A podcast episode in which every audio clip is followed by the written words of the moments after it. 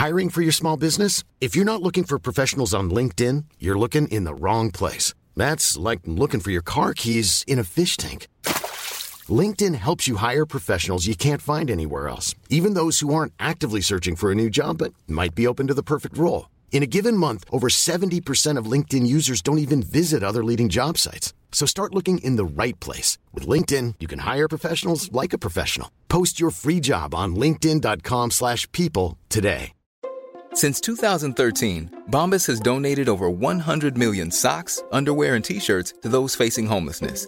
If we counted those on air, this ad would last over 1,157 days. But if we counted the time it takes to make a donation possible, it would take just a few clicks. Because every time you make a purchase, Bombas donates an item to someone who needs it. Go to bombas.com slash ACAST and use code ACAST for 20% off your first purchase. That's bombas.com slash ACAST, code ACAST. Welcome to a really special episode of The Nero Show featuring one of YouTube's biggest bike reviewers, GC Performance. In this chat, we're going to talk about the do it all road and gravel bike. Is it actually worthwhile? Clincher versus tubeless road tyres. How much money is he actually making from YouTube? And the big question how many watts does he do in his sprint? But we're going to start the chat with a look forward into what he's expecting for the rest of 2023 and into 2024. All right, let's get into it bicycle brands aren't what they used to be. Before it used to be year 2022, my rep will come with a catalog and say, "Hey, here's a whole line of Tarmacs, Venges, colorways, models, every single bike." And they're like, "This is your catalog book. You hold this." And that's this. Now it just seems like every brand nowadays is like every other month, like, "This is the new BMC team machine. This is the best thing out." And then like they like, then they just like release another bike down the road. Like it's weird how they're releasing everything. Like they don't even give us a chance to order it. it. Just shows up on Instagram like, oh shit, hey, how do I get that? Like I don't even get I don't even get a phone call anymore. Do you think we'll see? Do you think we'll see red? Yes. Uh, a new SRAM Red before? I so I I do think that SRAM Red was supposed to come out with something this year, but I do think that with all those SRAM Red group sets that they have, and like you go to competitive cyclists, you go wherever, um, you go to these manufacturers like JBI, Quality, or me even calling SRAM. I know they have tons of groups in stock. I think that they would uh, screw themselves over if they release something new and they'd have to discount all this. Yeah, gotcha. I do think it'll come out though soon. Obviously, I think there's a new video by Road.cc that they showed some kind of new super bike. It's like a BMC. Yeah, it was a new BMC yep. time machine. yeah, we called it Jesse. We called it. Looks like a damn yeah. uh, mountain bike fork in the front. On the the tire clearance thing is quite weird because similar vein on this bike radar bike of the year they announced for 2023 was this Vitus Venon sort of all road thing. And Dave Arthur did a video on it saying it's yep. it's it's road and gravel and it's got clearance for 40 mil wide tires. Is anyone who's this for? Is someone really going and doing a crit and then changing the wheels and going and doing a, a four hour gravel ride? Is this because to me it makes no sense? I would never use yeah. this. But for that to win Bike of the Year, it, it, have you seen anyone, Grant, that would ask for I'll, this? I'll be honest with you. I, I've never, so I've never heard of this bike brand ever in terms of someone talking to me. I never even realized this bike. I think I saw the David Arthur video thumbnail. I, I didn't click on it. It just looked like a normal every other bike out there now. Um, but man, I don't get it. Like like like you said, I don't think there are customers that come to my store that say, I want to start biking and I want to do triathlons and also road bike and maybe gravel. And I'm like, that's not possible. It's just physically like like I say, hey, they they make these bikes for a reason. Let's kind of yeah. figure out which one you want to do the most, and we'll go from there. But like you said, to have this mm-hmm. bike and then to buy gravel wheels for it, it sounds good on paper. And I have had a customer who's done that. They bought a Crux and then they buy road wheels with it. And like, oh, I'm gonna swap this out, but you have to buy wheels, tires, tubes, cassettes, uh, disc brake rotors. Then when you take off your wheels and put these on, then the, they don't line up right. The shifting, the rotors rub, and then like yeah. they never do it again, and people just get pissed. I'm I don't get why this either this company has really deep pockets, and they. There's, but there's other things. There's other things though because your gearing would be different. Yeah. If you're if you we're saying like, we're talking competitive competitive on the road, not just I want to do one road ride a month. If you're a road rider, maybe you go for a club ride. You need bigger gearing. Yeah. The position, I mean, the position you're going to want to be in on a road on a club, fast club ride, you're not going to want to do four hours on gravel on that. No. I, I don't. I, I don't get it at all. This is total bullshit. It is complete fake news. And I'm not sure whether to go the route of, oh, it's it's some sort of conspiracy theory, or it comes back to this thing of like it almost being an easy it's like an, an easy category for, for these magazines to choose as the bike winner because they can always just turn and say, oh, but it's got this added ability that you can ride it on road and off road. And you your initial thing is like, oh yeah, that sounds that sounds like a really good thing. Yeah. And then you kind of walk away from that and go, when the fuck would I do that? exactly. Like as as you said, and I just okay, I watched some of this this um unbound stuff. Those bikes get fucking trashed. Absolutely trashed. So and which is fine, but you want a bike for that to to said trash. Hmm. You're not then going to turn around clean it on on Saturday night and on Sunday night and Sunday go do a crit on the same bike. Like it's not a thing. And I'm actually just I don't know why I'm getting all high pitched about this, but anyway, I'll come back down. So that that that bike won bike of the year on Bike Radar. It won bike of the, the year on cycling um, cycling weekly as the endurance winner, and it also won their bike of the year. So Crazy.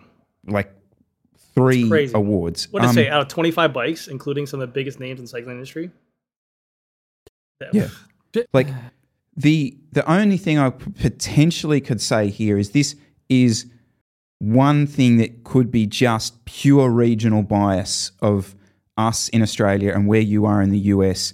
We don't live, sorry, the UK, in a place where it is shit weather for long periods of time, and people do do the winter bike thing, and I can kind of see where this plays a role there, where you put you know, winter wheels or whatever it is on through for like 10 months of the year because that's how long that period of time lasts. And then for the nice part of the year, you put your good wheels on Yeah, but- and away you go. I, I kind of get that as an angle. But yeah, this. It'd wear this- out though. That's the whole point of having yeah. a winter bike. Yeah, exactly. Even- but just So, to claim I- I that don't as know. bike I- of the year I- is, is it, it almost reminds me of like the politics over here. Like you got deep pockets. But they wouldn't have deep pockets because it's a value brand. It's not even a top level. Maybe they make so much money off being Uh. value that they got the deep pockets. Maybe. But It- to I- me, again, I don't think it's that. it. I th- I just think it's like it's it's like the lazy thing that the bike reviews. Maybe we'll talk about bike reviews at some point. But like, I was even reading some reviews on um, the Chapter Two KOKO, right, which is their aero race bike, and it was a really good review in terms of like the specs and like the geometry stuff. It's stuff that I when I'm doing reviews, I'm like, oh, I can sit on it. Um, it's like way too good, uh, way with that. But then, like, they have this whole section of the review for their race aero bike on how it performed on gravel, and I'm like, what? yeah, what's the point of that? Like, what? What is? What? are- What are we talking about here? So I, I almost feel like eh, I don't think people are really doing that. I just feel that the the reviewers, as such, have kind of got to. They feel like they have to put this in. I don't know. I don't know the answer, but yeah, I, I just can't see that being a deciding factor on someone buying a race aero bike. Being oh, it performs really well on the loose I mean, stuff. it's it's definitely aimed Right. towards that new consumer. It sounds good on paper. Dual use bike. You got some guy who's looking for a bike to get into. Maybe wants to start doing group rides. He's like, oh, I want a bike that maybe my buddy does a gravel ride this day. I could do a road bike ride this day, and it's a cheaper price, which looks good on paper again. But like, then that's when they come into my store and say, well, I'm looking at this bike, the the Venon.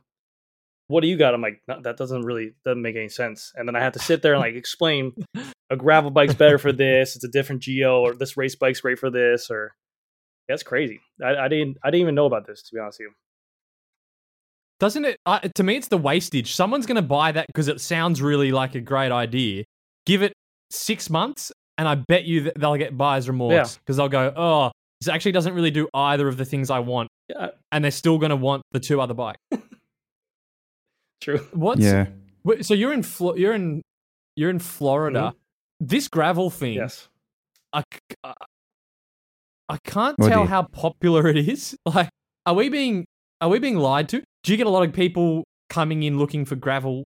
Stuff? Yeah, so- or is gravel just this online? No, so gravel Bikes. bikes now are really picking up. One really to be honest with you, is, is majority of the road guys maybe looking for a change of scenery because our road that people ride on, it's not like these scenic routes that we see you guys riding with, like the trees, ups and down. We got one road, which is A1A. You go out of my store, you bust a right, and we're at the ocean, which is beautiful. You're riding next to mansions and beaches and beautiful scenery, but it's the same thing every day 30 miles down, 30 miles back, 30 miles down, 30 miles back. And it's just balls to wall fast. So maybe they're looking for a change of pace, but also safety to the gravel to get off the road. There's a lot of traffic where we're at. And um there's a levee right next there's a levee where the Everglades is, where the alligators are. And there's it's it's Beautiful. literally like maybe like 100 miles or 60 miles um depending on which way you go of just like hard packed gravel. And again, it's nothing there. Nothing nothing's up and down, Yeah. but it's just like a different scenery. And the people have the Hmm. money for the bikes. But uh the races wise, they're starting to pick up. They weren't as big. They're starting to pick up now. We got uh, bike shop supporting them. Uh, you got uh, uh, event coordinators supporting them. They have some pretty cool trails as well. So they are picking up in that terms as well. Um, and we sell a ton of the gravel. I feel like that's the reviewing of the bikes and then just including the gravel bits is is kind of just pandering. I don't know. Yeah. All right, let's It let's let's talk let's talk about some bike reviews then, because we got we got one of the see. Okay, okay, Yeah. Grant. Do you call yourself No. a bike reviewer? No. Uh, I'll get so many comments on me all the time in my every single video. It doesn't fail. Someone goes, "Why don't you ride the bike and tell us how it feels?" I'm like, "Man, I don't know. Like, I could be super fat and overweight that day and not ride for a month, and then what I'm telling you how an aero race bike feels to me, it's gonna be uncomfortable for me. I haven't been on a bike. That's like me lifting a weight and then working out. I'm gonna be sore. So like, can you really? Oh hey, hold on a second. Oh, g'day. Hey kid. Who we got? Mini Grant. Live action. Oh wait. Hey. So I'm not a bike reviewer at all, by any means. Are we, are we gonna redo it? No. okay, that's fine. I'm keeping Uh, that in for sure. He's so thrown. Look at I, him. He's dude, I'm, like my wife is like she's like they're doing like a mommy makeover and like she has like a face mask on with my daughter and then my son runs in here. Oh my god. Okay. Uh, but no, by all means, I, that's why I don't get. It's not like a car where these car reviewers get in there and it's the same engine every time. The the car feels exactly how it's going to feel. You step on the gas, it's going to perform the same way every single time. If I get on the bike or if Jesse gets on the bike, he's going to have a complete different reaction how that bike re- responds. He's going to put down different power than me. He's going to be maybe more flexible to a point where it might feel more comfortable to him. Uh, he might be more endured, where it, like any bike he gets on, he's more comfortable at. Whereas I can get on there and just be like, say I'm a bike reviewer, uh, and and just ride it and be like, yeah, I noticed I was really stretched and my neck hurt, and the bike didn't respond as well as as this day, or maybe even just some days, you know, your power levels are off.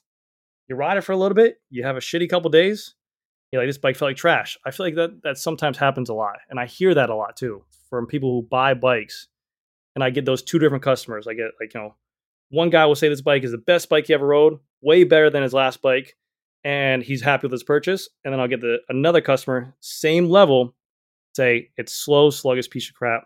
He wish he never bought it.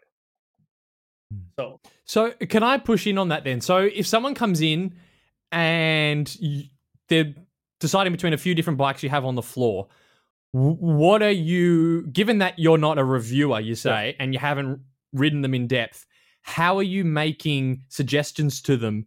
So Not based on how they ride. What else is there to?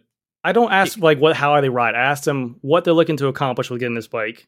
Like say like what are you looking to do? Uh, one to two rides a week? Are you looking to smash crit races? Are you looking to do weekend rides? Are you looking to just get in shape? Because I do have those people come in as well. Um, and then from there, kind of base it off of geometry of the bike. Maybe push them towards the Roubaix if they're more endurance. Uh, if they really want to Mhm. grow into a bike, and maybe if they're a novice and they want to grow into something that can can uh, not hinder them and their abilities, maybe push them a little bit more of a race bike. And uh, and also the best thing about my job, which I tell people this all the time, the reason why I think it is good is because I have such this big stew of feedback from everyone. I get it from category one racers. I get it from the Miami Blazers guys and uh, the Canyon bikes. I get it from uh, everyone. I get it from the ca- Weekend Warriors, the Couch guys, and the Crit One racers on the same bike model. So I can kind of get like a good overall median of what that bike is performing, and say, hey, this is this is what I've heard, and uh, this works best for this guy or whatever. I think that's your massive value Yeah. add. Just Yeah. quietly, like that is like you. You're like yeah, a sponge to all this information. You're one of the few people also not only like just getting that local stuff, but you're also fully engaged in the the kind of YouTube stuff and the online stuff, which no offense, but most bike shops in this country don't do. Um, like you're sponging all that info, and I and I reckon that that is definitely No, I mean, I mean, to the to the point, I'll from. say this is that like I'll have people that come in looking for a tarmac, and then I'll say, well, what about the Trek Madone? I'm looking at that as well, and I'll honestly flat out say that's a great bike. I know people who ride them. They, I know people perform really well on them. They look cool. I'm like, I can't really bash that bike at all, except for the point I don't sell them. And uh, you Hmm. know, if if they're in that price point, they have the pockets for it. I'm like, I do think it looks like a cool bike. So I will definitely be honest as possible. I'm not looking to force someone onto the bike just to make a sale because at the end of the day, I want to make sure that they're happy with their purchase. If they're happy with the purchase, then they're going to want to come back in my store more. They might get more enthusiastic about the sport, maybe buy some more stuff. But I don't want to be like, hey, this is the bike you need. Trek is trash. That bike's trash. This bike's trash. I'll never do that. So how come you don't do that on YouTube then? And maybe that's what we should do here. is the Hmm. Grant? What does the world think of the specialized Allez Elite? I, I mean, like, because you, I mean, you do your overview videos, but I don't actually know. I would love to have like a peek inside your head at what the all the different opinions, good and bad, you've heard on every bike. I, I really try to Can keep it that? very, very just, just uh, not opinionated. I try to keep it very. I read what the company says, and I try to just give the specs that the company is saying, whatever the company is, even Trek or whatever it is, um, whatever they, whatever they're putting on their website. I'll say this is what Trek is saying about their bike, and you have to really do be as a as a end user consumer or whatever it is nowadays. You have to be knowledgeable and be okay with your decision. You have to put some kind of credibility in yourself, or I'm sorry, what's the word I'm looking for? Um, what's the word I'm looking for? Like like you have to hold yourself accountable for the purchase you're about to make, Mm. and really can't point at anyone else. I'll put out everything I know about this bike in terms of specs, the geometry, the endurance. Maybe they change this to the bike, and you could take that information. But then at the end of the day, I don't want you to buy this bike because I said, "Oh, this bike's way faster than last year's bike," or "This bike's way better than this bike in this category." And then they come in, they buy it, and they're like, "No, it wasn't. This bike's better." You know, like Hmm. like there has to be some kind of Mm. end consumer cred- uh, accountability. All right. Can, what? th- This is just pure, like what happened. You're just saying what happened. Has there been a bike recently that a customer brought back and said, "Actually, you know what? I don't like this." Like not YouTube, just sales. Yeah. Um, Like, and not, this isn't necessarily having a go at the bike. It's just that bike Okay. didn't work for that. whenever person. someone's going from an alloy bike to a carbon bike, or to like like there was an instance where I had a guy who was really quick and he was running a pretty base model bike, a base model carbon bike with 105, and he was looking at getting an S Works Venge at the time, deep dish 64 wheels, flat roads. I'm like, man, this bike will be a massive improvement from what you're looking at. Like, I kept on telling him, I said massive in terms of like massive in terms of marginal. You're gonna feel it, but yeah, it's like like but like you're not. It's not gonna be like five mile an hour faster. Ah, But I'm like, you, it's something that a rider who's of your caliber will notice. And once they have that, they're not going to want to go back. And then after you got the bike, I was like, how, he did the ride? He came in. I was like, how you like the bike? He's like, I'm like, dude, you like it? Uh, He's like, he's like, oh, it's it's whatever. It wasn't that much faster. I felt like I was kind of fast on my other bike. I'm like, all right, dude. I was like, I was like, you know, like I couldn't say anything bad about it. I was like, yeah, well, you know, keep on riding. You're gonna feel better. Like I don't know, like. But then after a while, he never gave me that satisfaction answer of like, yeah, I loved it. It was just always kind of like, yeah, I'm really feeling more in tune with the bike, and I, I feel a little bit more stable and steady, and I feel like it holds top end speed better. I'm like, okay, thanks, dude. But yeah, that's that's about. that's gonna be Yeah, that's fair enough. quote of the year so far. Massive marginal gain. what? Where, what? But like like but you know what I'm saying like like and okay I don't know if you know what I'm saying but like I'll say this like like from someone who rides bikes all the time if you went from an alloy bike with alloy wheels and you're riding that to like a carbon bike with deep dish wheels and an aero bike it's something you do feel but it, is it going to make you drop the whole group ride no but it will make you feel like you conserve that energy better you stay fresher and it's something that as a rider you're going to feel that yeah, it's going to go Uh, faster. Yeah, I agree. 100%. Yeah, that's kind of why I'm half laughing because it's it is true. I I understand what you're saying. Uh, It's just Yeah. funny. It's like a Gordon Ramsay, fresh frozen. what what what do you mean? i know man i don't it's it's Massive margin. it's hard to be in sales and be truthful at the same time it's difficult Can we uh can we chat bikes then? Because you you did the video on the elves, Mm-hmm. which you which you built up. Mhm. Have you been riding it? Because that was the thing with that frame is I've seen a lot of videos, people building it, specs, looking at it. I'm yet. Cam Nicholls got it, then had to send it back. I'm yet to see, Yeah, I haven't seen his to see how it actually rides because it looks, it doesn't look like it rides very well. So curious. Um, so that. I'll tell you this much: I, people who know me, know that I'm I'm a little bit chunky right now. I'm not riding as much as I should, and I'll be flat out honest. We're going to get into that. We're okay, going to okay, get into okay. that. So, so Just- have I just- rode just, it? Uh. Yes, I rode it twice, and on the second ride that I rode it, I jumped on a group, and my fitness level isn't the best, but I still have some kind of muscle memory. And I've been riding since I was been like 15, so I'm okay. And then a guy passed by me on a Pinarello Dogma F, and he was doing like 24, 25, and I jumped on his wheel, and I held on. But I will say this: the Beautiful. aero bike itself, like the aero qualities. Now I do have 65 millimeter deep dish wheels, but when I was riding that bike, it felt effortless to stay behind the guy. Like I just felt like I had to turn the pedals, and it held onto his wheels. Um, my power meter was dead. I don't know my wattage, but I, I really didn't feel like I was working that hard. I felt like I could have stayed on his his wheel the entire ride and just sucked up. But again, we only have like for 30 miles, it's about 200 feet elevation, so it's flat. Snappy, Yeah. nimble. Hmm. I don't sell I- again. I don't sell elves either, so I don't have to. There's there's nothing behind there. Yeah. No, no, no.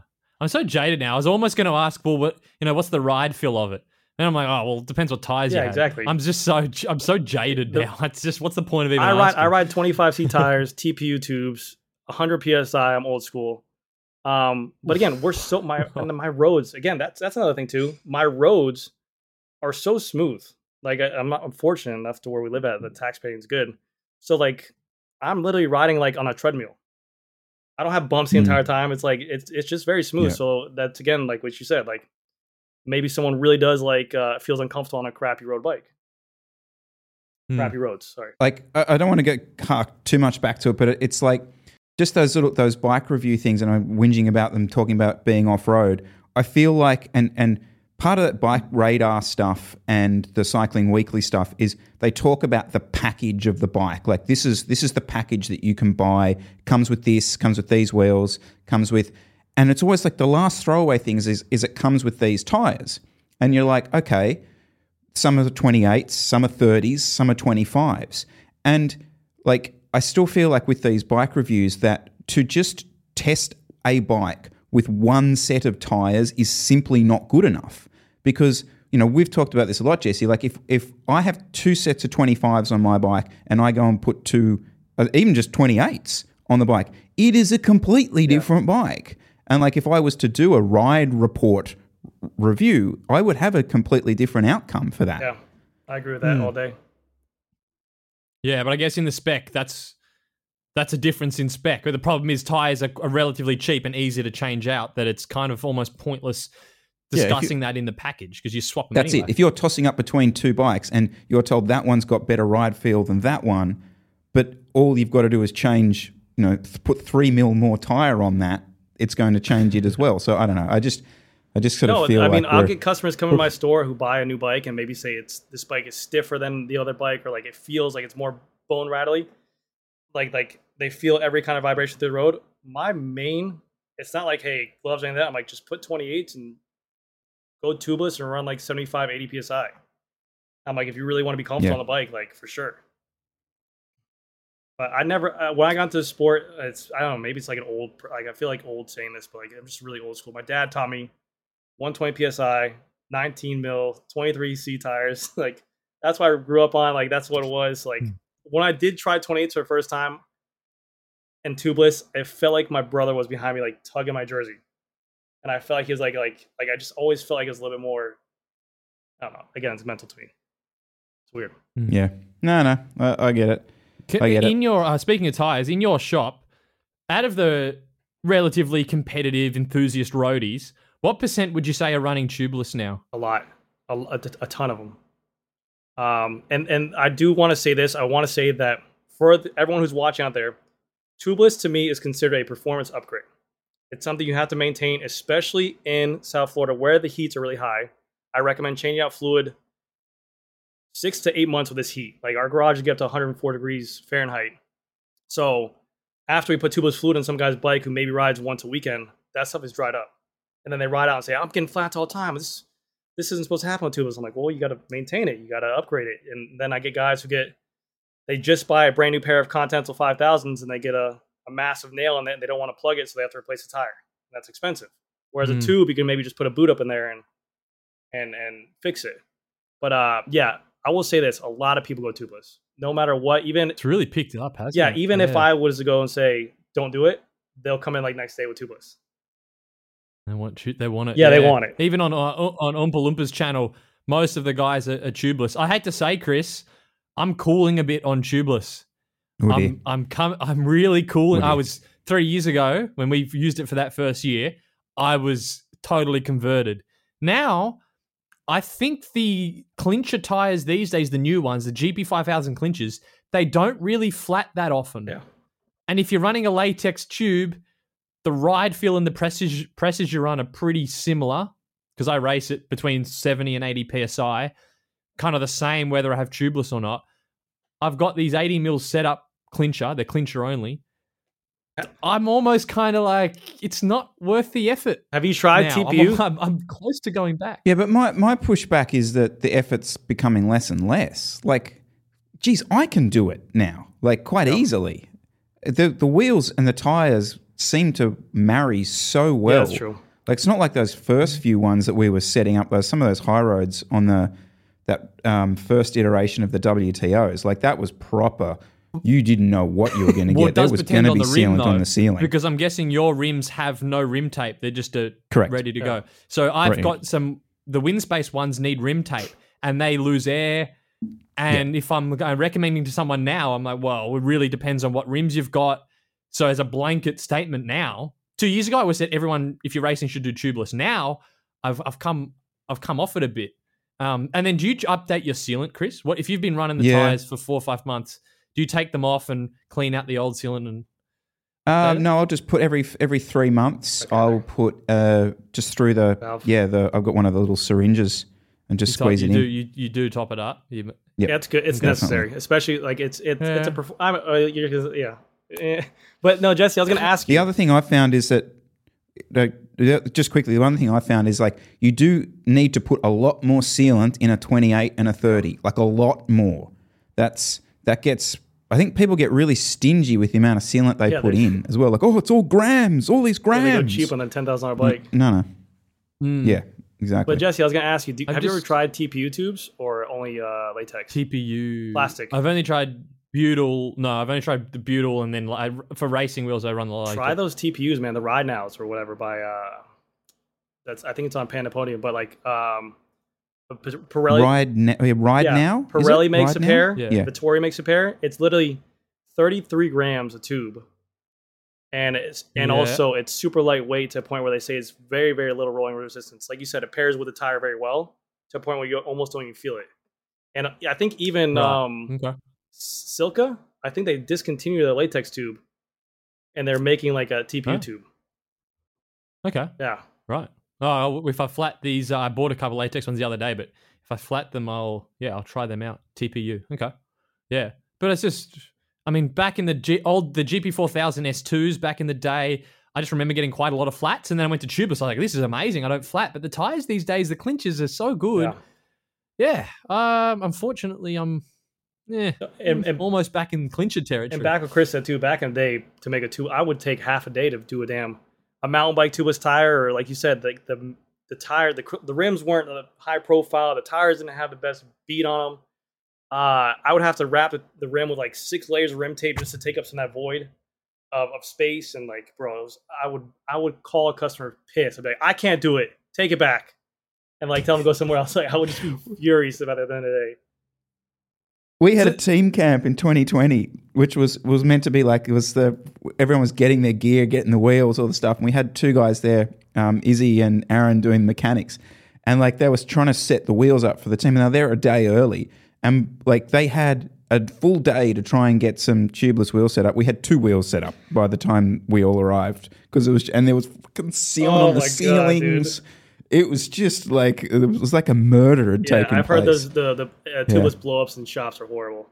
Uh, I, I've only had one of my guys do it, Victor, Shout out to my buddy Victor. He's one of my best, best, best buddies. He moved out of the shop, but uh, he sold a guy a brand new felt gravel bike, and he pumped up the tire. I think he always recommended like 40 psi. He pumped up to like 80 psi. This gravel thing, and the customer was back there, and the shit blew up, and we got tubeless fluid all in the customer's face, all in the guy's shit, all over the store. The guy was pissed. Uh, I think we gave him some kind of discount after that, but yeah, uh, it was horrible. And uh, How come um for the people coming into this shop, why do they want road tubeless?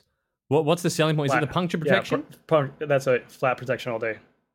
Yeah. Okay. They literally like swear they're not getting any flats. Like, like we'll have, and and this is another argument I always say. They'll come in and be like, "I've been running tubeless for three years, not a single flat." I'm like, "Hey, hey Ben, you're running clincher tires, right? Yeah. How many flats you got in the past three years? None, really. Like it's just like pre- preference, you know, or like personal experience. Yeah. But I think that's in the that's in the tires though, because I used to get a flat. It was a constant, you know, oh maybe once uh, once every three four weeks. I'm kind of I haven't got a flat for a while. I'm waiting for one, but I don't think that's the case with the the newer tires. Yeah. I'd have No, to the new s- I'd have tires. well, also with the new tires, the STRs, they're all becoming now like a tubeless ready tire. They really don't make Yeah. like a clinch rolling where they're really thin, like like the STRs. People are running STR with tubes, and um, like that's really like they make it at five thousand still. That's only meant for tubes, but the people still run the STR because they want the new tire. That's a more tubeless protected tire. Same with the uh the new. Oh, you wouldn't do that. You wouldn't run a tube in a tubeless if some uh, trust me, a lot of people do tire. it. Um, crap. Uh, what's the name? I think the Vittoria Corsas Pros, those new ones. I don't know if they have a uh, tube version, but I think you're gonna see people run those with tubes.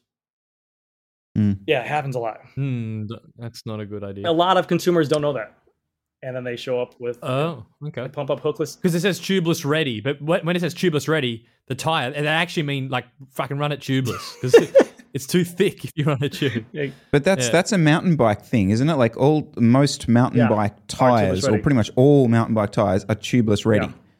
and I'm not mostly all set up tubeless. But you know that's that's the it's just standard operating procedure that you can run a tube if you want. In well, that. that's where my that's where my Mhm. issue with this with hookless is that uh, I get people that buy bikes from other stores that come with ENVE Foundation wheels, hookless wheels, and they got tubes in there, pumped up to tubes are fine, but like 100 psi.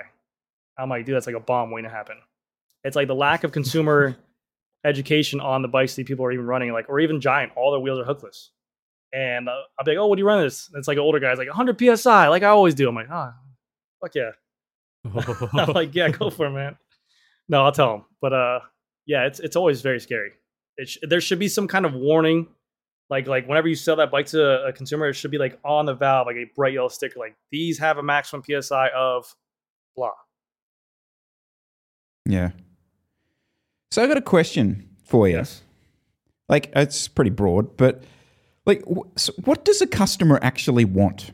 And so I suppose the the it's a big question, but like my, my rationale for this is especially like if you're choosing between two things. So the the reason I ask is like I've had this experience lately with um, with my power meter. Okay, so I'm running Shimano Di2 on my bike, Great and power meter. I love Yeah. it. Like I think it's I think Don't it's let Chris absolute- talk about his power meters. We'll be here all day. We'll be here all day. Like this, there is an end to this story. Anyway, I love the group set. It's fucking amazing, right? But the power meter kind of doesn't Yeah. work, right? Heard. Yeah. So, but does anyone care? Because, and the reason I ask that is like, you know, if you if someone is tossing up, someone is in the shop, and you've literally got the two the bikes there, and one's got SRAM Red, and one's got Shimano, and is is are you ever saying to the person, "Oh, well, just be careful that that power meter's not that accurate," or is that not even in the conversation? And or and vice versa, like, are you there saying, "Well, you know." Most most of the pros run Shimano, so you know, go that way. Like, and, or is that just not relevant to people? Like, is Okay. what do there- they there's always there's always a, there's there's a customer for every single scenario uh, for sure. I mean, like Okay. you got you got the the Jesse Coyle, the Chris Millers, the enthusiasts, the pro riders um, that literally want to know analytics, stats, how things hold up. We have those customers. We also have the customers that literally just woke up underneath the rock and said, "I want to buy a road bike today," And literally, I'll be like, "Hey, what are you looking for?" I don't know. And I'll be like, "Okay, well, let's fucking go through it, everything." And I usually spend 50 minutes with them. They usually ends with them walking out and saying, "Let me think about it." Um, and then I kind of have like the middle of the road guys who like, they buy a bike, they have money, usually buy like a six thousand, seven thousand dollar bike. They just want to look cool after the gym, ride something that looks badass, maybe ceramic OSPW, whatever it is. Um, but in terms of the power meter, I know about the Shimano power meters. I'm sure every bike shop owner knows about Shimano power meters. Uh, they're even last models weren't the best power reading models. Um, but sometimes they do come spec on bikes. Thankfully, our bikes don't come spec with them.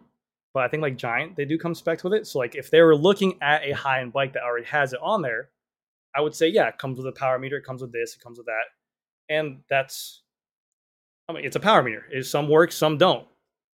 Uh, for the for the Shimano. So like I know it sounds bad, but I really wouldn't poke too much at that topic. But if someone was to build a frame with me and said, "Hey, I want to buy a Dura-Ace group set with this crank," I'd be like, mm, like get like get pedals, get a different crank, do whatever, and I'll I'll be as honest as possible with them on that. Like I said, luckily luckily Specialized comes with the stage uh the 4iiii power meter cranks, and Scott I think just doesn't come with it and it comes with a Quarq, which is great. But um, but yeah, I'll, or if a cus But most people don't Yeah. care. Is is Most really people don't my, care. my point. And that I don't I didn't want to like just harp on the the power meter thing. It was more like did, it, what what almost like what's the deal breaker for for someone when it when it sort of boils down to some of these uh, things. It, it, it, a hundred percent. That is where I'll have a bike spec only with SRAM, and some guy will be like, "I only ride Shimano," and it's the frame. It's like a sixteen thousand dollar bike, like a Scott Foil. Guys like, I only ride Shimano, and I'm almost tempted to be like, I'll swap everything out, but it's gonna be a lot of work. Um, but yeah, a thousand percent. They'll either see a pro teams. So is are, are the are the are the group set wars over, as Jesse is called? No, no, no. Oh, yeah. no, not at all. No, that's what I called. Hundred percent not, agree with not you. Grant. No. Uh, the people uh, people are literally die-hard enthusiasts. They don't. They say that it's better. You got Cervelo now running, or you got uh, Jumbo Visma, Jumbo Visma riding SRAM Red. So now you got these people who are like, I want my Cervelo with SRAM Red because I want to look like them. And uh, yeah, and then you still have the diehards with the gearing of the 10 tooth. They think it's amazing. Uh, I, I don't know. Hmm. still exists. So okay, here's my other thing then. If if I've got a Shimano Di2 road bike, is is that person now like if they're coming in to get a gravel bike, have they got to get a Shimano on that, or are they a bit more open to? Oh well, gravels. You know, maybe that's SRAM's place. Like, have you got to have all your bikes on the same thing, or is there a bit more variety now? I really do. Unless the customer's like completely doesn't know anything about it, I will usually push for SRAM on gravel and SRAM on mountain bike. I love that platform, how it works in there. The compatibility with different gearing in the back, the chain rings. I feel like they have a really good low end gearing, and also the direct derailleur clutches are amazing. Super, super stiff, super snappy. No, no, super stiff. Um, and the cage doesn't really slap around a lot, which I love. Um, and I'll I'll really try to make sure the customer doesn't go Shimano on gravel. But then I have the people again, like the diehards, are like, no, I love GRX. I love that uh that gravel group set. yeah. okay. yeah. I just It's really uh, weird that Shimano doesn't make a high end Dura-Ace group set for gravel. They only make GRX. Isn't that coming? Isn't that the whole thing? 12, 12 speed It's still. GRX. It's like a it's just like a group set. Like like it's not even Hmm. like like they don't have tiers. It's only like that's their gravel group.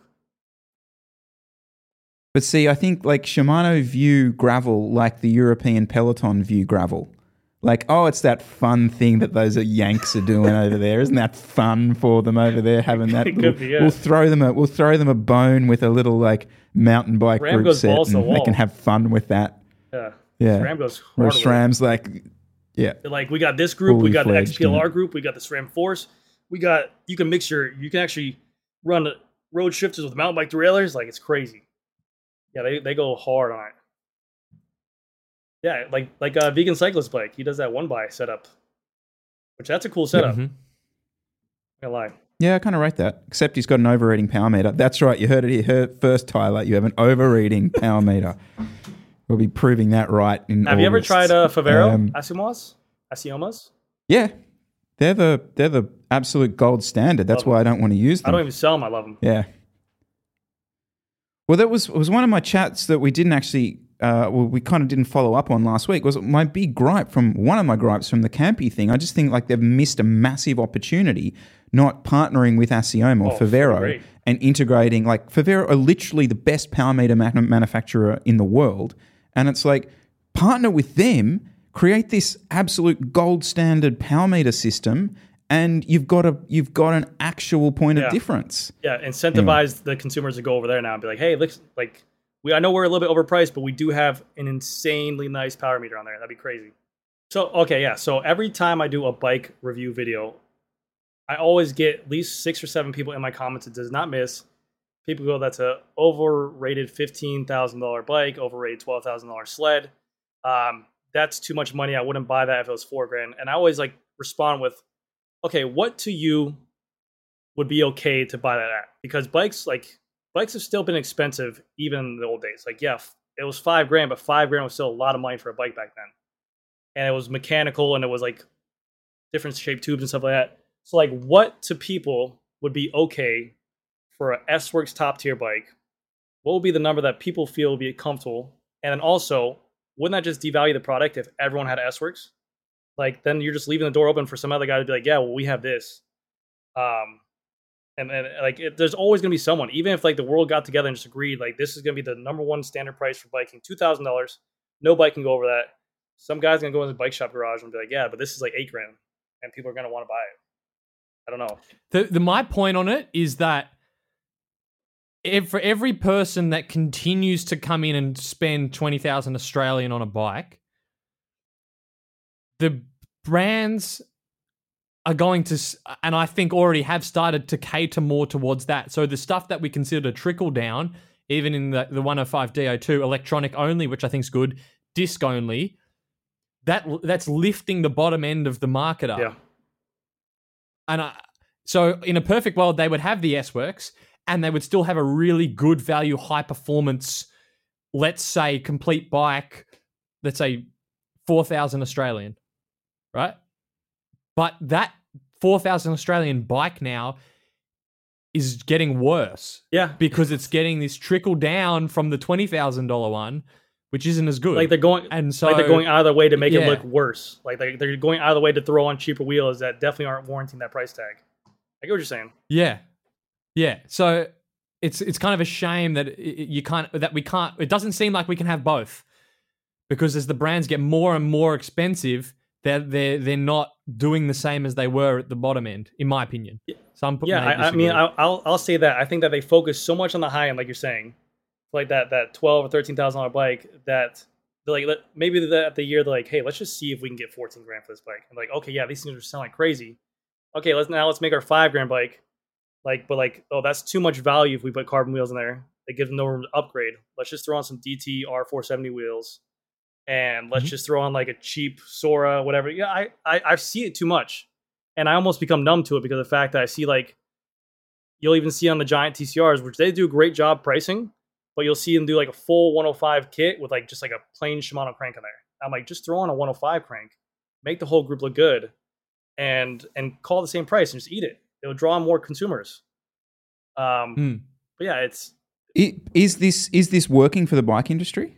Like we're we're, we're hearing heaps of stuff about oh you know bike industry's going down the toilet blah blah blah blah. Like what are you saying? Like i- is this tactic of charging massive amounts for what we all kind of regard as pretty No, I mean, average? Does it I'll tell you this much: it's definitely not as fun as it used to be. I used to have so many clients walk in for a seven hundred dollar bike, for a two thousand dollar bike, for a three thousand dollar bike, like and enthusiasts into it. I don't see that consumer as much anymore. I don't know if it's because there's such a flood of used bikes and there's such good value of used bikes now. I mean, there's so many good, good used bikes out there for prices that are unbelievable now. Um, but I will say this as well: we sell through our whole inventory, and then we order more bikes. Like people are still wanting to buy new shit, but they just bought the 2023, and then they take their 2022 and take a hit on it, and they just throw it to used bike market. Maybe that consumer is going to buy a two thousand dollar bike, splurges for a four thousand dollar used bike, which is now equivalent of like an S Works SL5 with Dura-Ace on it still with rim brake. And people might be like, "Oh, that's that's from a couple years ago," and but still high quality bike.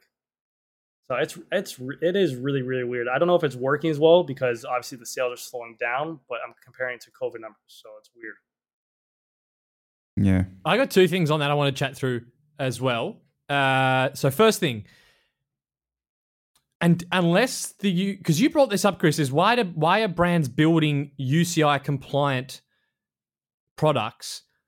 Because until the UCI updates their rules, they have a, they've had a few updates like that three to one rule with the f- tube shapes, so you can get a little bit more aero. So massive marginal gain that way. uh, but unless they unless they totally change the rules around the road frame, the as the prices go up, the performance isn't going to get any faster. And I've been of the opinion that there's been big improvements in the group sets. Shifting is amazing. The uh, the lubricants, so the speed of the chains have gotten really good. The tires have gotten really good. So uh, non-marginal gains there, but the actual bikes, it's pretty cool that you can go on secondhand marketplace and buy a bike that I would say is just as fast, and it's probably six or seven years old. And until the UCI updates their rules, I don't uh, like as someone who's riding a seven-year-old frame, I don't feel like I'm getting left behind yet. Yeah, But that kind of it makes sense because That's because they're still making that seven year old frame around almost today's standards of UCI rules. It's, I mean, like like I still see people. I people show me bikes when they're coming in to buy bikes from me, and they'll show me a bike to look at online, and I I always just say I can't compete with that because I'm a small business, whatever. But they'll be like, yeah, look at this 2020 S-Works Venge with Dura-Ace Di2. I'm like, that's a that's a one of my favorite bikes ever, and it's like 4,500 bucks for five grand. I'm like, yeah, I'm like, like, like, can you get this S-Works down? I'm like, no, man. Like, what is compare apples to apples? So there's such there's I mean, you have consumer direct, you have used bikes now that are crazy, but uh, the used bike market is absolutely insane right now. I mean, the amount of people that I'd love to know what that used by market is because, like, if you if like what you're saying, it is like taking off.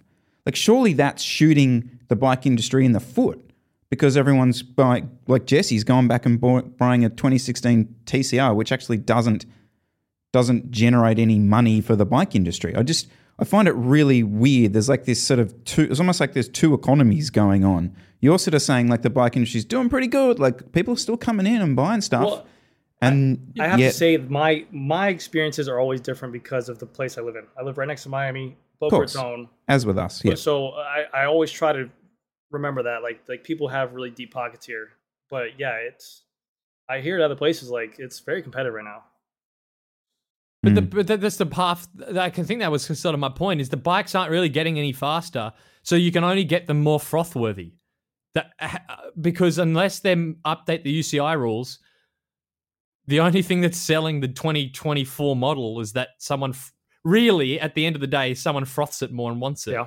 And eventually, that's gonna you're gonna hit a point like that can't keep going on That's what that's why for the next 20 years. I mean, eventually, it's gonna have to be something. Well, that's why I always say I always say how much. I, that's why I always applauded Trek when they did that the butthole like the the Trek Madone thing, or like these other bikes. Like whenever they try something new, I, I I do applaud it because I'm like you can only do so much to a bike, and people are like, oh, that's a scam. That don't make no sense. I'm like, well, they're putting a hole in a damn bike. Like like you can only change a bike so much, and I do I do encourage these ideas. It's like the Bianchi. Um, I don't know how much it does, but like change the shape. What else do you want people to do to a bike nowadays? We've seen almost everything. Unless they change, they're really when they went from alloy to carbon was humongous. Like it was a humongous change for the bike industry. I know carbon's cheaper and stuff like that, but like everyone's like, oh shit, carbon fiber bikes, it's amazing. That's the best thing out. I don't know what material they're Hmm. gonna do next. Uh, that's really the only thing I can think of. Is that like they maybe come out with some kind of vibranium vibranium Captain America shield or something like that material that's like super strong, light, everything like that. Bring Yeah. back the countervail. Magnesium. Annabelle. It's making a Countervail, comeback. Yeah. 2024. But do we, we never countervail. found out. Is there countervail in the new Bianchi? We never found out. We'll have to buy one and cut it up. We'll have to buy one. Cut it up. Yeah. Ship that one over, Yeah, Grant. okay, yeah, I gotcha. Grant's such a dick. He keeps sending me anytime he gets one or gets a review. He's like sends me like a dozen pictures of it. And he's like, "Here I you like go. the Bianchi a. Here I it think it's is." cool. Like, and it looks way Yeah. cooler in person. Like the pictures don't do it justice at all. It looks like a bat. It looks like a bike Batman will ride. It looks like a bunch of different weapons on it and stuff like that. It really looks really cool.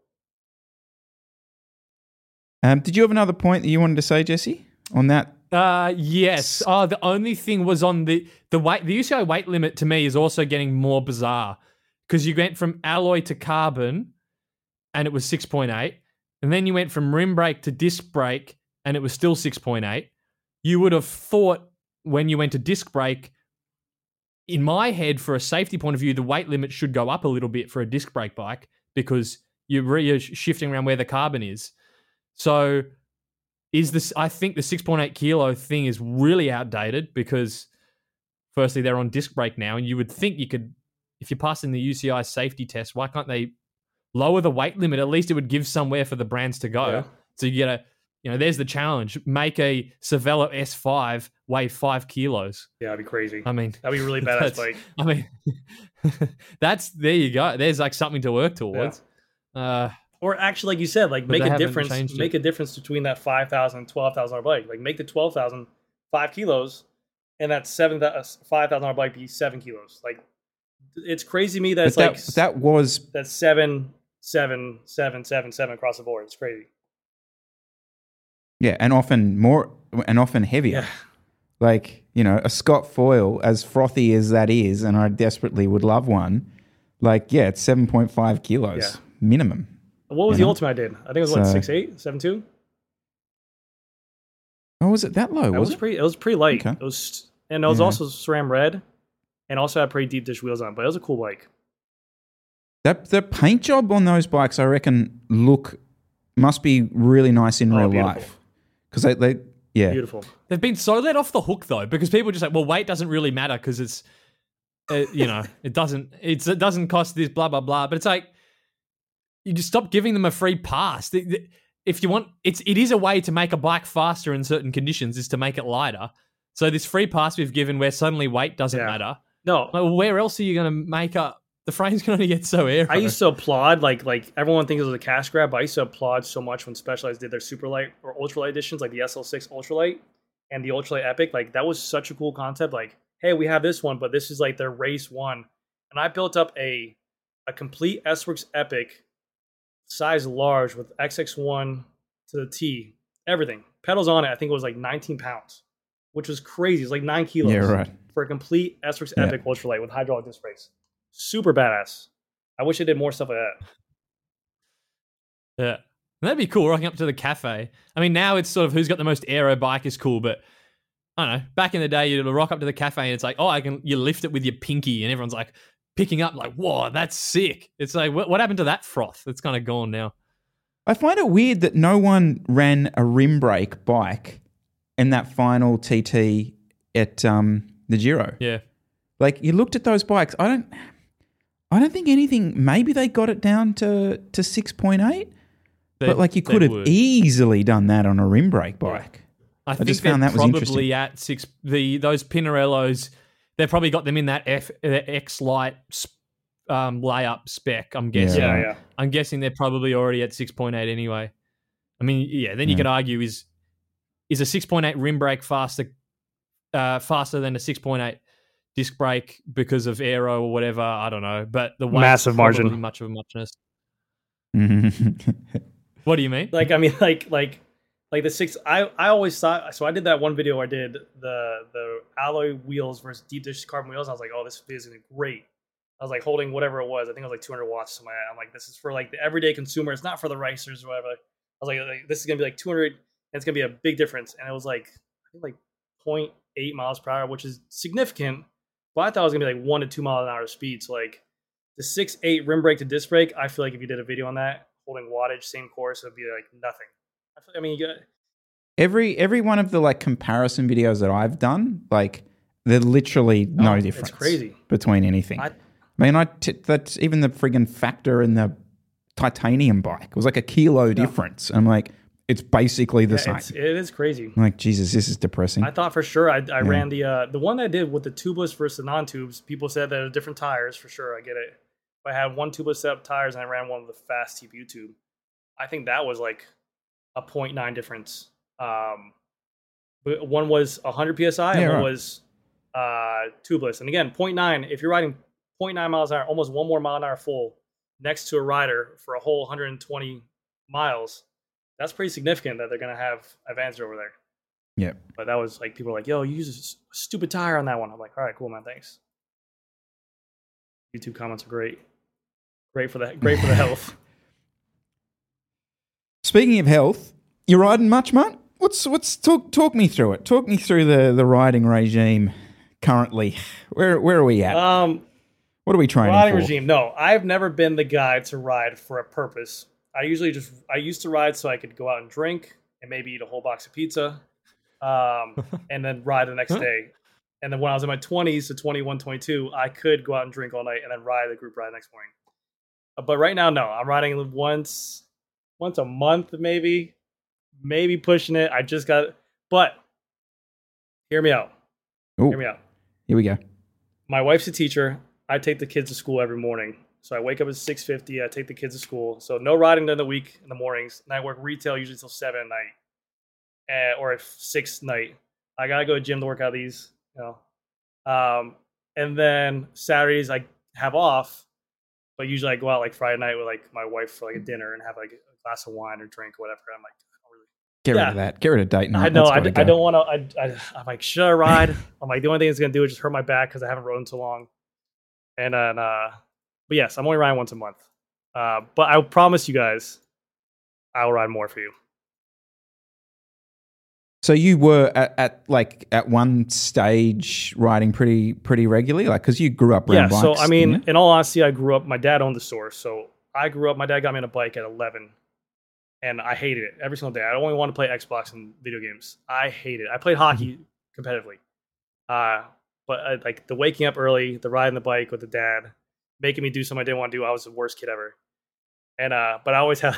I was still was like such like a bratty kid. I had like a like probably like an S Works tarmac or something that I didn't appreciate and just threw on the ground. But but uh, but um yeah, at one point I was riding before I had the kids, four times a week out of seven days. I was riding about 42 miles, which is like 65, 63 kilos, kilometers, sorry, um, uh, a day. And that was when I was like my peak physical. And there was only like two of us, three of us in the group. I absolutely loved it. It was a sh- shop ride from our group. And uh, we would ride consistently, like, like, like just at an easy pace, like 23 miles an hour side by side. And I felt really strong. I felt really, really good but uh, yeah, it's I don't know. Again, I'm not I'm not like the full I I'm not the Jesse Coyle. I'm not the the Chris Miller of like the crazy power analytics, the fast fast rides. Like I enjoy them. You're a fast group ride, but I'm not the one pulling the front. I'll suck a I'll suck a wheel and just be like, yeah, let's go to the beach. What's the what's the kick like? I mean, I'm I'm, I'm trying to. The, the reason I'm sort of thinking about it, like, is if, if we're setting up a, you know, a bit of a YouTube team here, like, what what what what role are we giving you? Are you you know you've you've got the guns, but I'm not sure how that sort of plays I'll- in the in the final kick. I'll tell you this too. I did have I have an injury when I was 22. I have a full hernia L5 L4 disc, uh, full hernia, like full sciatic nerve pain down to my my foot and everything. If I do Beautiful. one day I was working at my store. I took a bike off a hook and I turned, and I couldn't even. It Oh. felt like someone stabbed me in my foot with a knife, and uh, I had to do physical therapy for six months, and uh, that was from weightlifting back in the day. And uh, it was so young. The guy's like, "How'd you even get this?" I usually see like forty or fifty year olds here. I was like, "I guess I just got a weak core." And so now, when I do get on the bike, even at my age, it's manageable. But like I was talking to you guys, I might pop an Advil or something like um, just to even get on the bike or whatever. Because I want to be on these aero race bikes. I want to look cool. I want to slam my stem because that's what I used to do. Maybe it's time for me to get Roubaix. I don't know. Yeah. Mhm.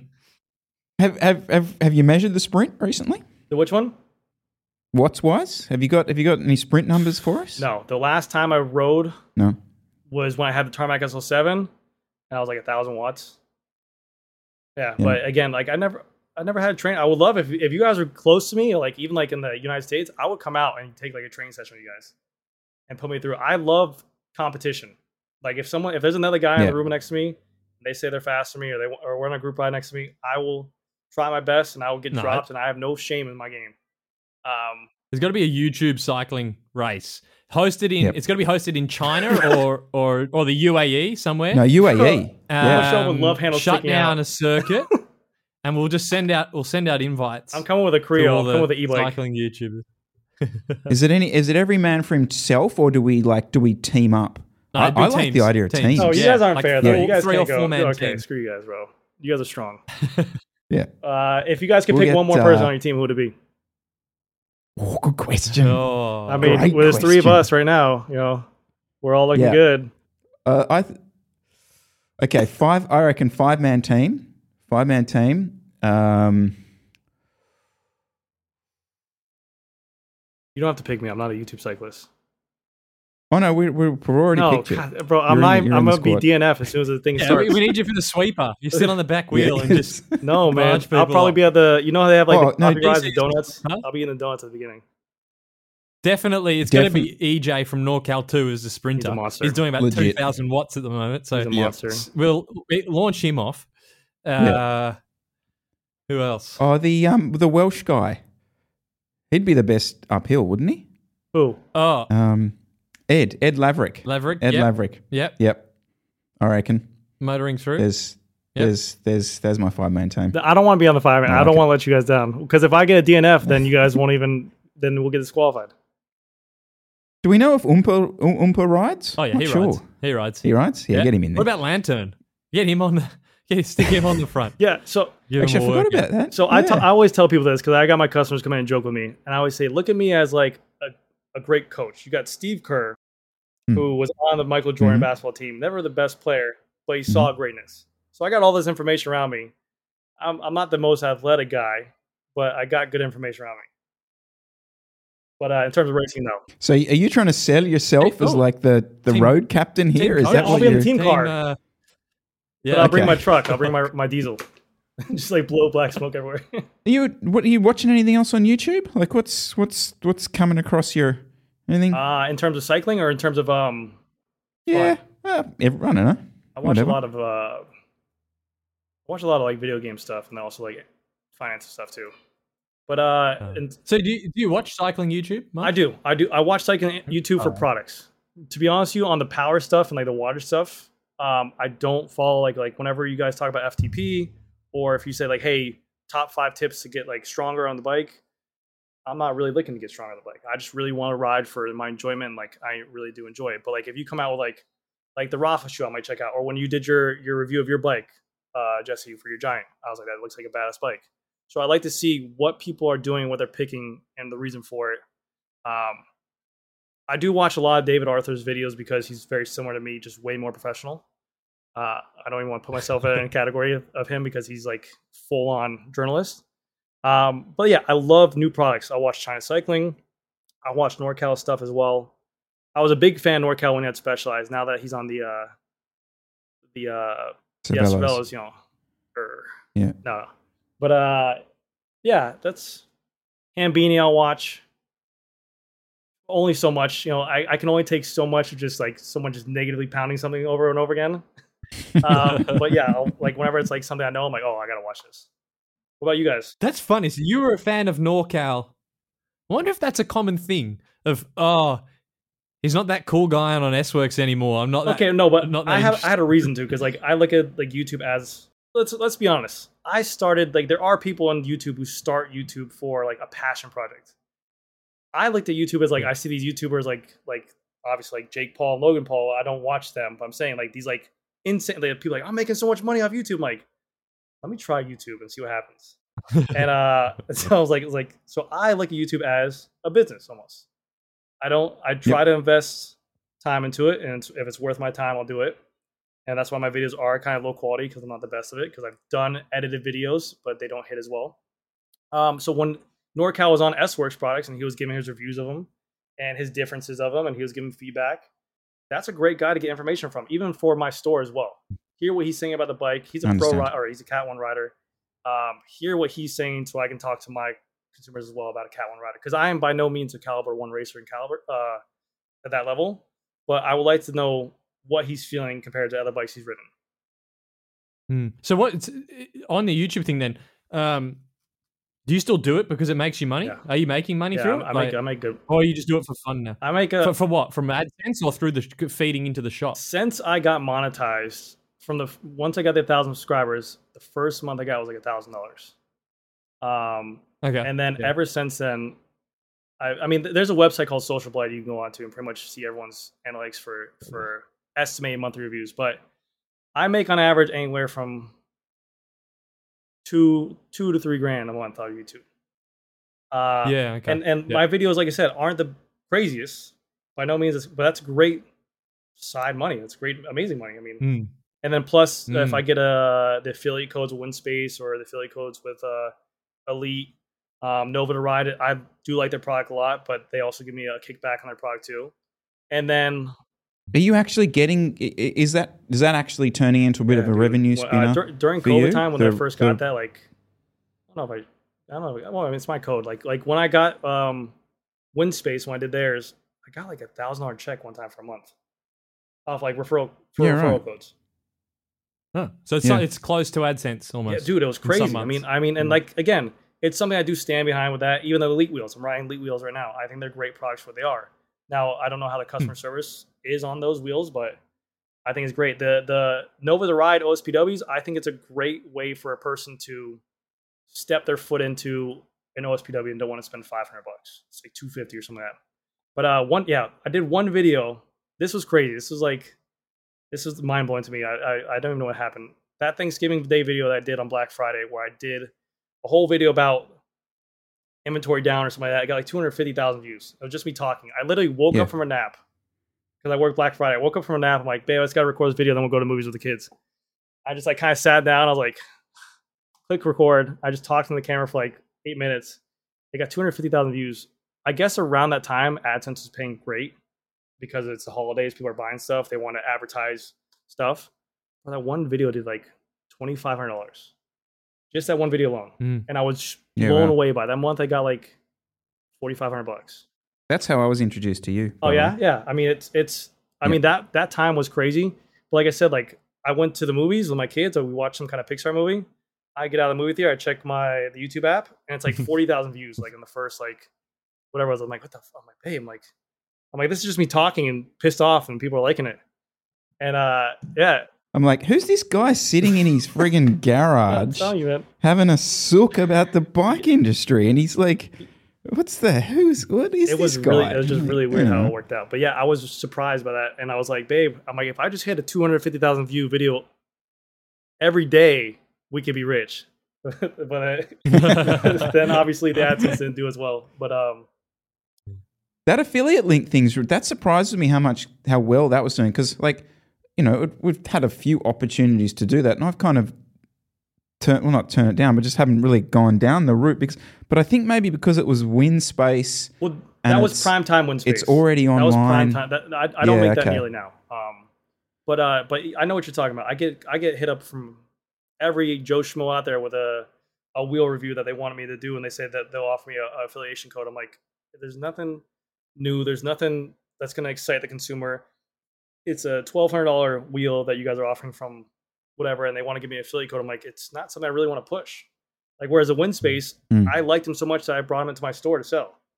I think the product looked good. It was Yeah. a great alternative price point, and um, and even that, like if I don't have the wheels in stock, I'm like, hey, just use my code and get a discount. Mm. Uh, so I Personally, I have no problem with affiliate links. I think it's probably one of the. I'm glad you make money off them. I've never, I've always wondered, you know, the people put those links in the codes. Like, is it actually doing anything? So it's interesting that's that what it I works mean. for you, Like, but it's I- I the don't have a least obnoxious way to to advertise. I mean, the, the consumer You know, gets a discount. I if don't- you- that's what I mean. I don't have a problem with them. It's more that I just do, I just didn't think they actually generated. I mean, the anything. consumer's getting a discount. The the guy talking about is getting a kickback, and then the company sells a product. Like it's it's it's not like Hmm. they're just using my code for nothing. They they usually I get people he, All right, email me and be like, hey, I'm looking at buying this. Do you have a discount code for? 'em?" like, uh, yeah, I do, and uh, I'll send it to him. So we're super deep in now. So now, now I can get you to ask answer anything. Um, how much? No, no, no. But like, how much? Well, not pressure, but like, in terms of s- selling specialized over another brand in your store. I mean, it makes you more money, doesn't it, to sell a specialized product? Is that is that No. fair? Like, if, no, no, I, there- there's okay. no like like if I sell more, they don't reward me more. Um, it's Okay. it's a pretty clear cut partnership, and there and like I said, I do do get my good fair bashing of Specialized um, during that time during COVID, but everyone's kind of like that, and I think I just had I was one of the the lucky ones to have a platform to kind of do it um, and say it freely. But with Specialized, their product is really good. I everyone loves their product that I know of. I know they're expensive, yeah, but they do do a good job at innovating. Um, and then the one thing I do like that I do usually sell people on is their warranty. Um, in that matter, and I usually tell people this too. I go, whenever something does happen to your bike, it's a hassle free for you. You come back to me, I deal with it. You drop off of me alone. I talk to the specialized rep, and then I'll handle the situation for you. and I just try to be as open as possible with them. I'll be like, hey, this customer either this was a manufacturer defect, or maybe this customer did a little bit extra here, but he's a good guy, or uh, he's been a customer of me for a long time. Maybe can we do this for him? And they're one of the best companies I've worked with in terms of customer support or dealer support. Uh, excluding 2020. But do you have freedom? My, I suppose my, my point is is like how much free, like the melee that at ENVE melee, how much freedom do you have to push that? Because it, let, us it's meant to go up against the SL7. Yeah. So are you like would they get pissed off if you do a video and go shit this ENVE's awesome like it's a total SL7 killer? No, because I like that's why I hold it. Everyone who always emails me, they go, I'm looking for your shop. I can't find GC Performance. I try to be away from bicycle generation as much as I could because that's not my shop's name. So I could kind of speak like that. Um, but also, if I was to take in, like, I can't just be a bike store and be like, hey, ENVE, I want to sell one of your bikes. Anyone who sells a bike, they want yeah. commitment for you. So they'll be like, hey, you want to sell Trek in my store? You give us a $200,000 order or give us a $300,000 order. And, and that way, you they know we're serious. We know they're serious. They won't screw us by putting a dealer right next door so we know kind of that we have like their backing. Um, and also that like even with the ENVE Melee, is it really good for me to have a bike that competes against the SL7 so I confuse my consumer? You know, like why would I bring a mm. Melee in there when I have a bike same price point? I mean, it's it if the ENVE was like thirty five hundred bucks, I'd be like, okay, now it's a difference. But to to be like the same price, it doesn't make sense. Yeah, okay. That was really interesting. Like I got so many messages from people last week saying you're so you missed the mark completely, guys. There's envies everywhere. And I was like, I've literally never yeah, seen one. Yeah, I've never seen. I, I, have only I've only done the one video on that one guy's bike, and I reached out to him because he bought it from another mm. store, and they ha- they sell them over there, and I know another store sells them down the street from me too. You can basically get them if you're an ENVE wheel dealer. So that was a pretty cool thing. You could use mm. your your money you spent with ENVE wheels to kind of say, hey, uh, give me some frames from that. But again, like the frame, I don't mean to hurt anyone's feelings, but the frame of it it looks really sloping. It didn't look that mm-hmm. cool. The branding was kind of off. Um, eh, the the the fenders on the on the bike, like you said, the fenders on the bike. To me, when I even did the review, I'm like, do you really want the fenders on your race bike? It doesn't like even 35 mil tire option. Like, who are you selling that to? Is someone really buying this bike? Say that's the first thing I'm gonna do is put 35 mil tires and put fenders on there? no, it's, it's so weird to me. So were well, people saying that we... they're popular, Chris? They didn't yep. agree that they're not. So I'm actually trying to flick through these messages here. So I've got but, the this this guy here. So this guy's in um, Portland. So what sort of north north northwest? He's saying they're everywhere. Um, this guy here is just uh, lots of people sending me pictures of their. but Portland is that non-mainstream state yep. where like they don't like anything mainstream, so they want to be like that enthusiast, you know. so like I guess yeah, that. true. That's a fair point. But compared well, to their wheels, every second person I see has ENVE wheels. I'm, I can't remember seeing an ENVE in r- real life on the road. I'll no. be I'll be honest with you too. No. I've I've but, seen a fall off of ENVE and Zipp wheels. In term, we used to be a huge seller for Zipp. Once they both went hookless only, we've seen that that that, that whole platform kind of like die out as much. Or the demand for ENVE, like the, the ENVE six sevens, were one of the most popular selling wheel that we sold. Six seven Chris King hub, uh, J hook spokes, uh, they looked amazing. They were a really badass wheel, and they were like kind of fresh and enthusiastic. They didn't really haven't changed their branding or look in so long. So like, I don't know yeah. if maybe people are just like, ah, ENVE. You know, like they're great wheels. Both the companies are outstanding products and, and offer great support, but um, I don't know. They really haven't. They don't have carbon spokes. Yeah, don't... everyone wants carbon spokes. I guess so. It's not frothy, not frothing anymore. But like, if you were able to change like your graphics on ENVE's customers, the one thing I learned is they like uh, options. They like options. Like like if you even mm-hmm. just like if you were to come out one day and just be like, hey, this this product I have right here, and now I give it to you in colors, people go crazy. Well, interestingly, so there was one guy here who said he's from Washington D.C. He's just bought the Melee. It's the blue pink one. So there's a new colorway supposedly coming out. His local bike shop gave him a quote unquote great deal. Sure he did, Grant. Sure he sold him up one there. Um, ENVE really wanted him on it. They just really yeah, had to have. Well, like ENVE, again, ENVE like, like if you're gonna sit there and say you got a great deal on it, that store might be wanting to move that frame. And yeah, sometimes you get a bike because you got a great deal on it. It's not because of the fact you chose a bike at a fair price point against the board. Hmm. Um, but again, yeah, the lack of Turning the lack of 50 today. decals too, the lack Okay. of color options. Like ENVE said, they're going to come out decals you can put over there. Again, yeah, like you guys said, it looked like a just like a regular open mold bike. What do you guys do for fun on the weekends? Guys go out? Uh, what do you guys watch on TV? uh,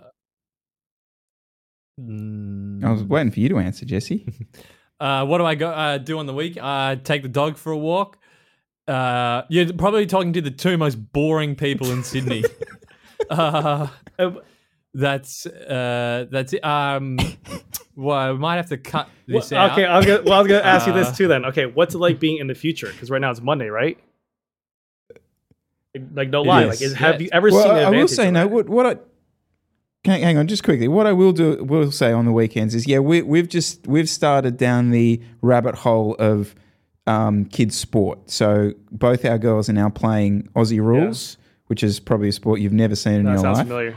It's quite. It's honestly, they'll never watch this. It's horrific. It's terrible to watch because they're just they're just they don't really know the rules. They don't, they don't even know what they're doing. They're just standing around in a mud pit, sort of playing around. But they're having an absolute ball. I think doing it. But this that massive stitch up with it is that it's not like there's not many girls teams, so they're spread all over the city.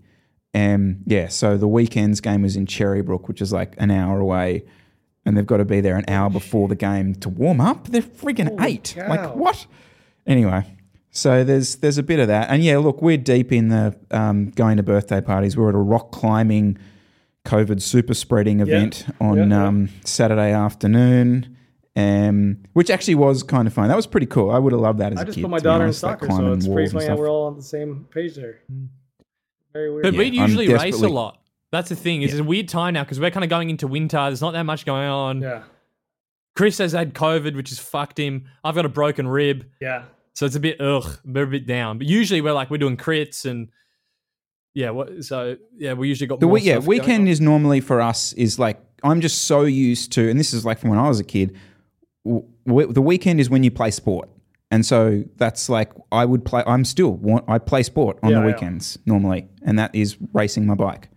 Yeah, um, so that's that's kind of it. What do we do outside of that? I, Uh, I have a real question. You don't have to put this in a video. It's just for you two. And this is not. I'm not joking by this by any means.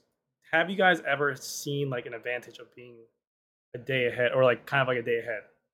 Like if there's a product release, like has there ever been like a slip up where like you got something? Like is that like a real thing? Like it's weird to me that it's a Sunday night and it's a Monday morning over there.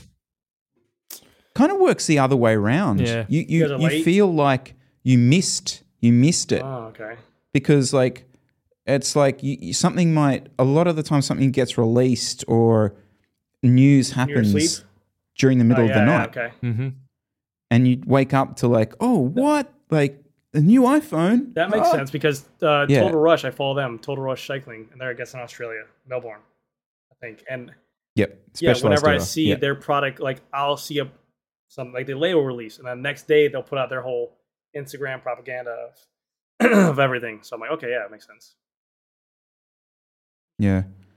No, it's it, and I, and when I lived in Europe, you it's really weird. Like you felt like you were in the the kind of you were you, you were at the coal face. Like everything was happening because it was in your time Yeah. zone. Do you know what I mean? Like you felt like yeah, you weren't this irrelevant thing like miles, and you do you do feel the distance. You hundred percent do feel the distance. Yeah. Very oh much. But from a business Yeah. point of view, it's better. So, because nothing, Fridays, nothing really happens on Friday anyway, f- f- f- in, from a business sense, usually. So, I basically have, like, as a coach, I work with a lot of people overseas. I have, uh, if if I get busier and I don't get to something over the weekend or something gets out of track, I basically have Monday until, you know, sort of the afternoon Makes sense. to get work done while it's still their p- other people's Yeah, that's- weekends. that's really good so I have a little I have a little catch Monday mornings.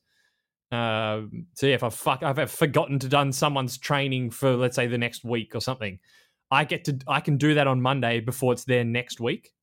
Yeah, you So gotta do. I gotta. I gotta sign like up for that. your train course, man. We gotta make it a series together, where you train me and But yeah, like I don't know what I want to be at, but like, like if you if I I had some structure, I feel like. I mean, like I said, I used to play. or you'd have to ride more than we have to get you on the bike. Okay. More than once a month. All right. We've got to we've got to ditch the ditch the gym. Don't forget about the I- guns. I, like the gym like- because it's like okay, the gym is literally right behind my house, and I, I can jump back there. Like like what I do is I drop off the kids six fifteen. I and I drop off my drop off my daughter at school, my son at daycare. By the time I get back from daycare, it's eight fifteen. Then I let out my dog. hmm an asshole. Let out my dog. Then I drink my pre workout. What type of dog? Golden Doodle. Oh. Yeah, brutal dude. Oh. Same as well. We're We're a, with two oodlers here. Yeah? yeah, we're a noodle. We're a something Oh noodle. god, dude, it's Uh, brutal. we're a my, dinky my doodle. wife picked him I up don't my remember. dad because my dad bought him by mistake, and then he realized he couldn't take care of it. And then my wife's like, "I'll take it." I'm like, "No, my, that dog's gonna be the dog's gonna be in our family when my daughter's 18." And now I have to deal with that. But so I take my dog, drink my pre workout, drive to the gym, get about a 40 minute workout in, and I have to drive later to the store. Like I can't ride there yet. Mm, mm. What's in the pre-workout? Mm. What are we running? Bit of guarana, Uh, bit of no, uh, some like bit of cocaine. What's happening definitely there? some bad stuff. It's like 600 milligrams of caffeine, and uh, it's just like it's uh, you get the tingles in the face. I really do like it though. Oh yes. All right, I reckon we leave it there. Grant, thank you so much for joining us again. We'll do it probably, I reckon, just after the tour again. We'll see how we're going for some tech. Jesse, thank you for your time and make sure to subscribe, like the channel. I'll obviously leave the links to Grant's channel down below as well. All right, guys, see you in the next one.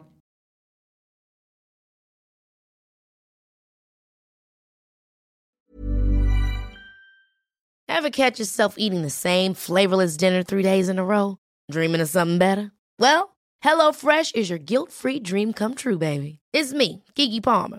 Let's wake up those taste buds with hot, juicy pecan crusted chicken or garlic butter shrimp scampi. Mm. Hello Fresh.